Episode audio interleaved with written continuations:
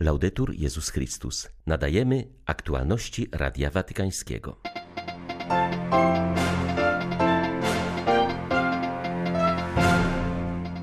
Podziały wynikające z przyzwyczajenia czy rezygnacji wśród uczniów Chrystusa prowadzą do skażenia serca, które stanowi pożywkę dla konfliktów, powiedział Franciszek podczas spotkania z papieską Radą do Spraw Popierania Jedności Chrześcijan. Dzisiaj odbywa się ślubowanie 36 gwardzistów szwajcarskich w gronie żołnierzy papieskich. Jest obecnie czterech posiadających polskie korzenie twórcze odczytanie charyzmatu oraz wejście w osobisty kontakt z ranami Chrystusa w ciele Kościoła to zdaniem przewodniczącej Międzynarodowej Unii Przełożonych Generalnych główne wyzwania stojące przed żeńskimi zgromadzeniami zakonnymi. 6 maja witają Państwa Łukasz Sośniak i ksiądz Krzysztof Ołdakowski. Zapraszamy na serwis informacyjny. Brutalna i bezsensowna wojna na Ukrainie musi poruszyć sumienia wszystkich chrześcijan i każdego kościoła, mówił Franciszek podczas audiencji dla papieskiej Rady do spraw popierania jedności chrześcijan.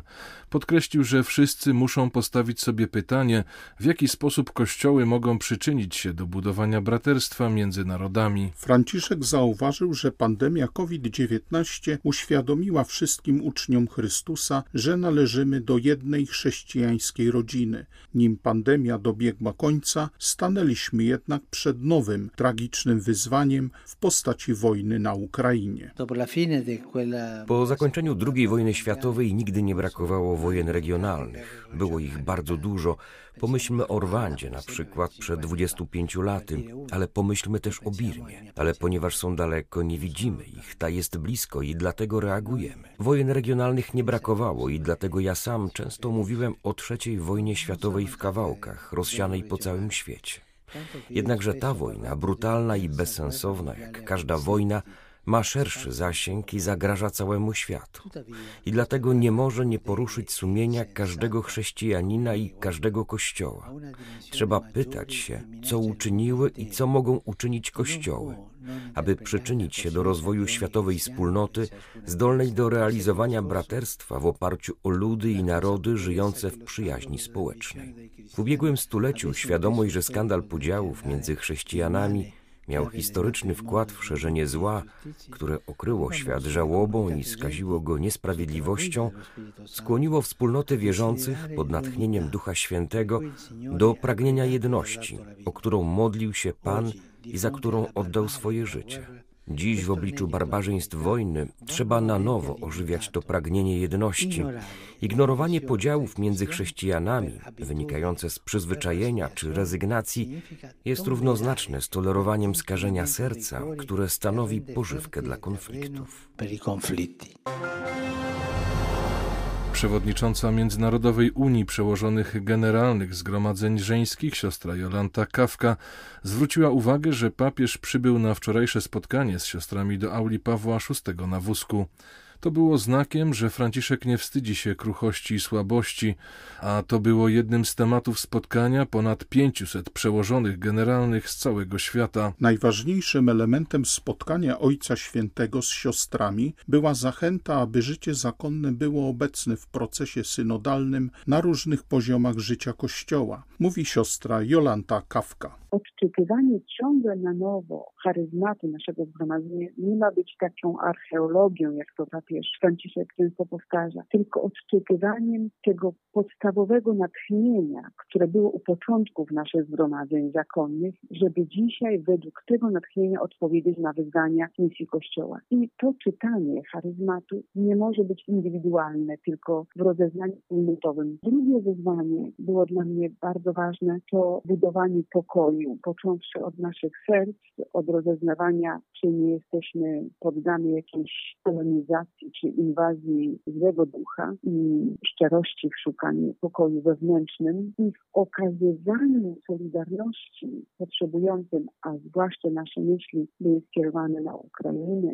są skierowane na sytuację wojny i wszystkich tych, którzy przyjmują uchodźców. Papież powiedział, żeby nie ograniczyć się do dobroczynności. Dobroczynność nas nie przemienia wewnętrznie. Możemy coś dać i pozostać tacy sami. Natomiast papież zachęcił do bezpośredniego kontaktu, do tego, byśmy poczynały gesty, kroki, które były wejściem w kontakt z konkretnymi osobami, bo to jest dotknięciem, jak to papież mówi, żywego ciała Chrystusa cierpiącego. Przewodnicząca Międzynarodowej Unii Przełożonych Generalnych była poruszona gestem papieża, który w imieniu Kościoła i biskupów przeprosił Zgromadzenia Żeńskie za podważanie ich autonomii oraz inne błędy popełnione wobec nich w przeszłości.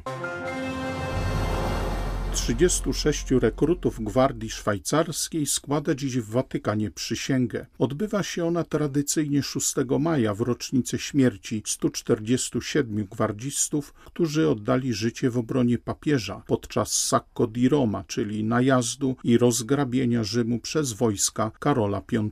Z tej okazji papież Franciszek spotkał się z rekrutami i ich rodzinami w sali klementyńskiej. Przysięga rekrutów odbywa się na dziedzińcu świętego Damazego na sztandar Gwardii Szwajcarskiej. W uroczystości uczestniczy wysokiej rangi delegacja ze Szwajcarii oraz rodziny rekrutów. Nowi gwardziści składają przysięgę w języku kantonu Szwajcarii, z którego pochodzą. Trzech spośród nich ma polskie korzenie. Nazywam się Michał Staszewicz, jestem w Gwardii Szwajcarskiej od kilku miesięcy.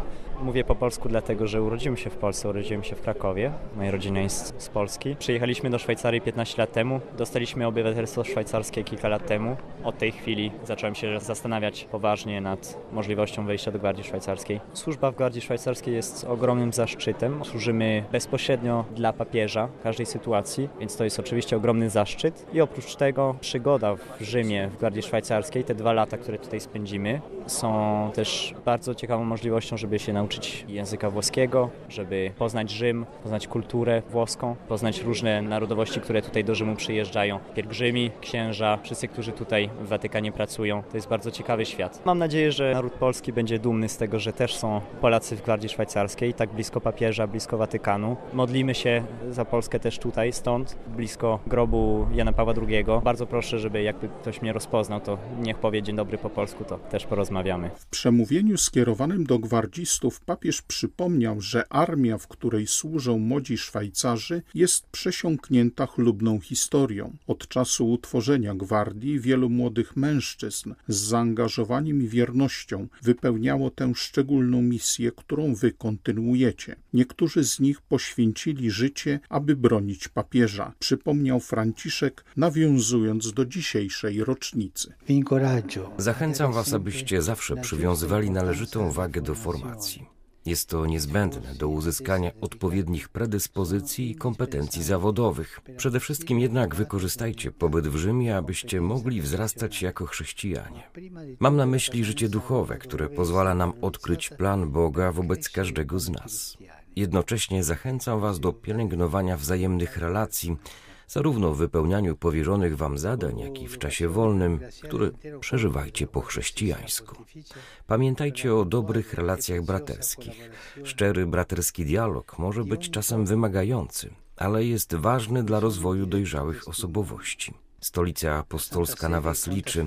Watykan jest dumny z Waszej obecności na swoim terytorium.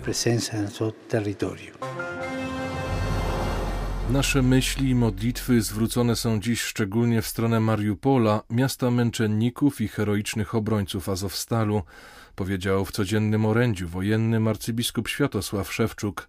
Podkreślił, że wszyscy polegli, zarówno żołnierze, jak i bestialsko zamordowani cywile, są głosem wołającym do świata o sprawiedliwość. Zwierzchnik ukraińskich grekokatolików nawiązał do wspominanego dziś w liturgii wschodniej świętego Jerzego. W czasie wojny postać tego wielkiego męczennika jest dla nas szczególnie wymowna. Poprzez heroizm ujawnia on niegodziwość swoich oprawców, a jego poświęcenie owocuje wielkim zwycięstwem, powiedział arcybiskup Szewczuk.